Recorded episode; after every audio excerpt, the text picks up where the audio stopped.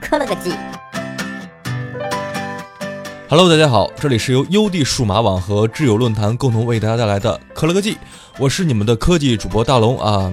上一期我还说大家不要感冒，结果嗯，我成功的感冒了。好了，然后今天声音感觉没有上期那么好了，是吧？最近优地数码网的优地家也带来了第二期的优地用用啊。就是智新智能手表的免费众测，一一共是五块。如果想体验这款产品，或者说有测评经验的小伙伴们，欢迎大家到优迪家、优迪数码网的优迪家来免费报名。欢迎大家一起来报名喽！好了，一起来看一看这两天科技圈又发生了哪些事儿吧。科技圈满地料，大龙给您讲速报。首先进入今天的快讯栏目，三星最近又因为产品召回登上了头条。这一次召回的产品呢是二百八十万台顶开式洗衣机。哎，见过抽烟喝酒烫头大保健的，头一次见到扎自己扎上瘾。三星近日又在《纽约时报》《华尔街日报》和《华盛顿邮报》这三大主流报这三大主流报纸上刊登了整版的道歉声明，为三星 Note 7爆炸事件道歉。洗衣机的事也顺便解释解释呗。这个月的十六号，N 兔科技将在京东大厦 A 座举办 N 兔女神邀你参加京东众筹的线下活动。活动现场，宅男福音王明明。哎，我为什么对“宅男福音”这四个字这么高亢呢？王明明将在京东金融平台进行直播，引导用户和京东员工参加众筹。与此同时，各大媒体也会将 N 兔家庭云盘进行现场测评，我们也会去哦。魅族 Pro 六在发布之后，李楠在知乎上回答称，产品节奏和战略不如一五年，承认二零一六年在产品策略上出现了失误，包括产品混乱、低端化等。简直胡说！魅族今年产品线最好记了，全是联发科。近日，一款型号为 Z 二幺五幺的联想 ZOK 新机出现在工信部的网站上。从工信部曝光的信息来看，这款联想 ZOK 新机采用了五点五英寸大屏，其他信息则不详。ZOK 加油！LTC 将携手美国电信运营商 Sprint，在年底之前将推出代号为 Bolt 的新机。那么正式上架之后呢，可能会叫做 LTC 十 EVO。嗯，好好活着吧，火腿肠。好了，几则快讯之后，我们一起来看看这两天的科技资讯。高通官方在 Twitter 今日发文称，一加方面即将推出一款新机型，并且搭载骁龙八二幺处理器。敬请期待。尽管高通方面并没有对产品型号进行说明，但是不出意外的话，高通指的这款新品呢，就是一加手机三 T。除了处理器的更改之外，储存升级为六加一百二十八 G，电池容量则增至三千三百毫安时，添加一款黑色版本。相机模块采用了 Sony IMX 三九八的传感器。据悉，这款手机将会在十一月十四号发布。听此消息，魅族紧紧地抱住了联发科。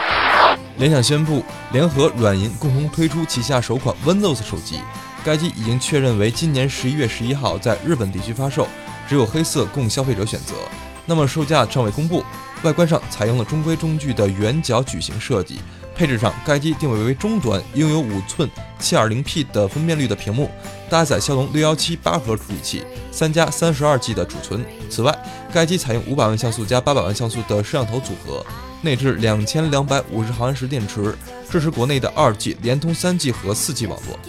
联想的不要想了，联想加上自工取义的微软，这机子能火，我自干香冷金。内蒙古锡林郭勒职业学院设立了全国首家电子竞赛专业课程。近期刚刚结束了期中考试，再次引发大家的关注。本次考卷分为选择题、填空题和简答题三部分，其中既有基础知识的考核，也有实战操作的技能理论测试。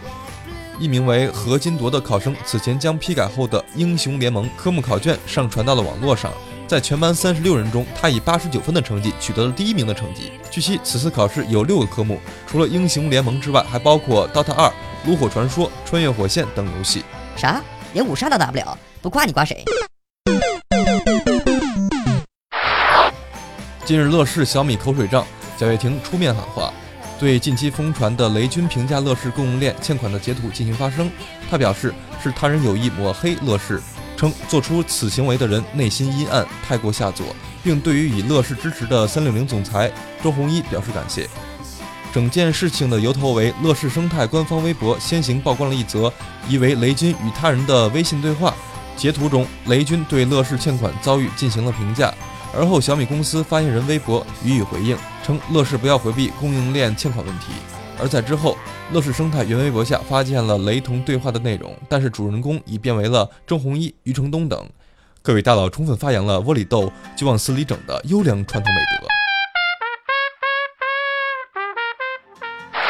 据网友反映，工信部官网有一款小米新机入网，并且很有可能是小米 Note 2的另一个版本。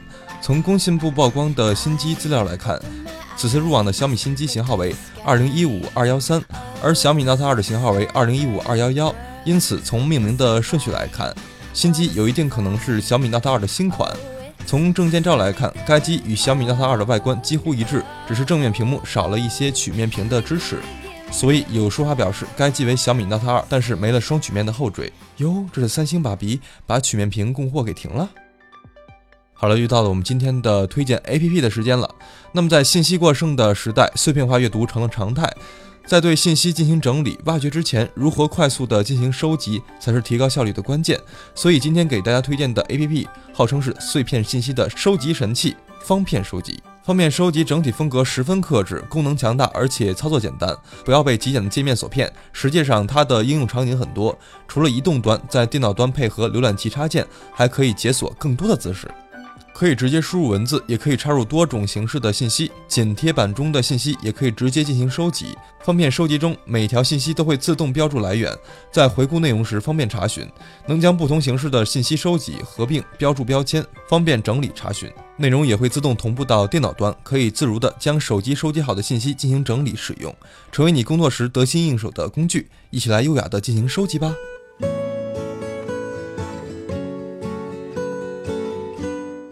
以上就是本期的全部内容。如果大家喜欢我们的节目，欢迎大家订阅收听。我是你们的科技主播大龙，我们下期再见吧。